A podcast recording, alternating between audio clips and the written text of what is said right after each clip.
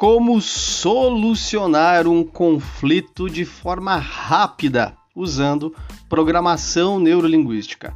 Bem-vindo ao episódio número 47. Olha só quanto tempo a gente está no ar. Eu sou o Roberto Oliveira, sou estrategista mental, sou programador neurolinguístico, Master Training em PNL e hipnose. E toda quarta-feira divulgando aí um pouquinho mais de ação e reflexão para que você mude a sua forma de entender a vida e consiga ter muito mais é, qualidade de vida, resultados, direção, propósito e tudo que é de melhor para você. Como é que você pode solucionar um conflito de uma forma mais rápida? Bom, acredito que o primeiro ponto que nós precisamos trabalhar aqui antes de falar especificamente de conflito e como que podemos resolver conflitos é entendermos o que é um conflito afinal. O que é um conflito? O que, o que pode se tornar um conflito? O que pode acabar sendo um conflito?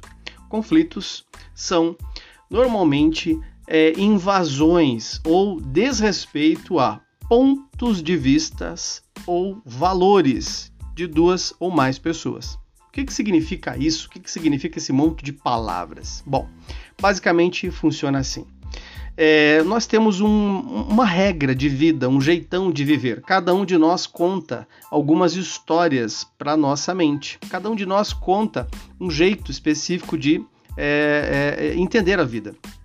E essas histórias que nós contamos, nós damos o formato, damos o jeito, a, a, criando crenças e valores e critérios ou regras. Por exemplo, é, o Roberto tem um princípio muito forte que a bebida é, ela, ela faz mais mal para o corpo do que benefícios. Logo, eu acredito que a, é, beber em excesso é uma perda de tempo. Esse é um princípio, é uma crença, é uma regra. Então, se de repente eu fico com alguém, é, estou no mesmo ambiente com alguém que acredita que beber que a bebida é um meio de relaxar, é um meio de merecer, é um meio que ela pode simplesmente extravasar, é natural que nós possamos ter um conflito se eu não usar as ferramentas que eu vou te ensinar aqui. Isso é, você pode é, olhar para todos os prismas, para todas as áreas. Eu falei de um item com relação à saúde mas nós temos critérios, temos crenças, temos um meio, um jeitão de pensar para todas as coisas na nossa vida. Nós temos um jeitão de pensar pra, com relação a dinheiro, com relação a, a, a, a saúde, como eu já disse, aos nossos relacionamentos, a nossa carreira, a nossa forma de entender o mundo. Então, basicamente, um conflito começa a se construir quando eu por algum motivo, por, por, de alguma forma, eu começo a interpretar que a crença do outro, que o jeito do outro funcionar desafia a minha crença, desafia o meu jeito de pensar, me incomoda. Uma outra maneira de entender um conflito, e aí aqui eu acho que já com essa primeira base, com essa primeira estrutura, você já começa a abrir a mente e entender que somos diferentes, que nós eh, fomos criados em ambientes diferentes e por isso e logo por conta disso, nossa construção de crenças, valores e critérios vai ser diferente.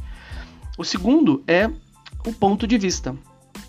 Quando nós estamos em um conflito ou quando existe um conflito, normalmente as partes desse conflito estão buscando vencer o ponto de vista em relação ao que existe de desacordo, o que existe de, de, de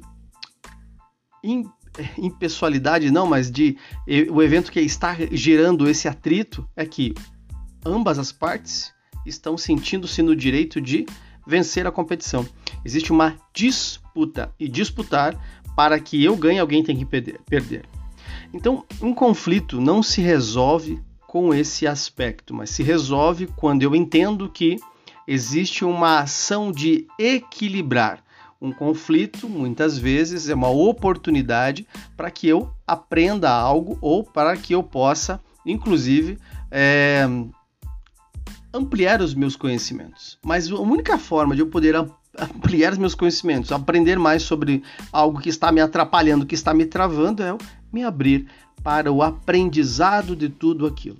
Então vamos dar um exemplo mais fácil para você entender. Vamos supor que eu esteja aqui em casa e de repente o meu vizinho é, não gosta do, da música que eu toco e ele começa a reclamar e, e a gente entra num conflito porque eu acho que estou no direito de tocar o som alto, de tocar o meu rock and roll e ele não gosta de rock and roll e a gente entra num conflito a ponto de nós brigarmos. Não é uma coisa real porque eu sigo muito o respeito da, da questão da, da, do volume do som. Mas a gente não vai avançar enquanto uma das partes não, não entender que, por mais que eu esteja errado, tá? A outra parte não entender que, enquanto ela tentar apenas ganhar e não simplesmente me persuadir, não haverá acordo. Ou enquanto eu, no ponto de vista de estar atrapalhando, entender que eu estou infringindo o espaço do outro, eu estou perturbando a vida do outro. Mas tá, beleza, a gente falou, falou, falou, falou, mas não disse nada até agora. Como é que se resolve? Como é que eu resolvo um conflito? Como é que eu posso é, melhorar a minha vida resolvendo conflitos? Número 1, um, você precisa utilizar as regras da programação neurolinguística para que você possa, sempre tendo isso em mãos, evitar e solucionar quaisquer conflitos, conflitos tá? Número 1, um, o significado da comunicação é o que eu falo e não o que o outro entende. Logo, a maneira como eu estou falando, o jeito que eu preciso começar a falar influencia diretamente no resultado. Se eu quero mudar um resultado, se eu quero mudar alguma coisa, se alguma situação que nós estamos conversando não está avançando, se o nosso jeito de conversar não está dando certo, eu, como comunicador, eu, como uma pessoa interessada em resolver o conflito, preciso ir alterando a minha forma de falar para atingir o meu resultado. De que forma? Aumentando o tom de voz, diminuindo o tom de voz, argumentando e, inclusive, às vezes não falando nada. Mas o significado da comunicação é dado por quem fala e não pelo que o outro entende. Eu preciso entender que eu sou responsável para me fazer entender, usando o máximo de ferramentas que eu tiver. Número 2. Segunda regrinha, segundo ensinamento, cada pessoa está fazendo o melhor que pode com o que tem no momento que age. Aquela pessoa que está me incomodando, seja com qualquer situação, ela está naquele momento, naquela situação, usando os recursos que ela tem, ou seja, com base no modelo de mundo que ela, ela vive, com base na criação que ela teve, com base no que ela aprendeu, com base em como ela, da, da onde ela foi criada, ou seja, eu preciso entender que se eu fosse essa pessoa, se eu fosse criado nesse ambiente, se eu tivesse as mesmas crenças, valores e critérios, provavelmente eu estaria fazendo a mesma coisa. Eu estaria repetindo o mesmo padrão dessa pessoa. Então, entendendo que o significado da comunicação é o que eu falo e não o que o outro entende. Aliás, perdão, o que o outro entende, não o que eu falo. Segundo, que cada um está fazendo o que consegue, o que pode, com base no res, nos recursos que tem, eu vou para o próximo item. A menor, a, a, menor distância entre a solução e um conflito, a, a, menor, a melhor forma para que eu possa solucionar um conflito é fazendo perguntas, em vez de ditar regras. Quando você faz perguntas certas e perguntas inteligentes, você força a outra pessoa a não argumentar, mas principalmente a justificar. Então, quando você faz as perguntas certas da maneira correta, por exemplo, dizendo assim: puxa vida, você sabe o, o, o quanto. Você entende o quanto incomoda esse som alto? Você percebe que o fato desse som alto estar dessa forma é, prejudica o meu filho, a minha filha, você tem conhecimento disso, disso e daquilo, você acaba com isso fazendo com que a pessoa pense nas consequências dos seus atos.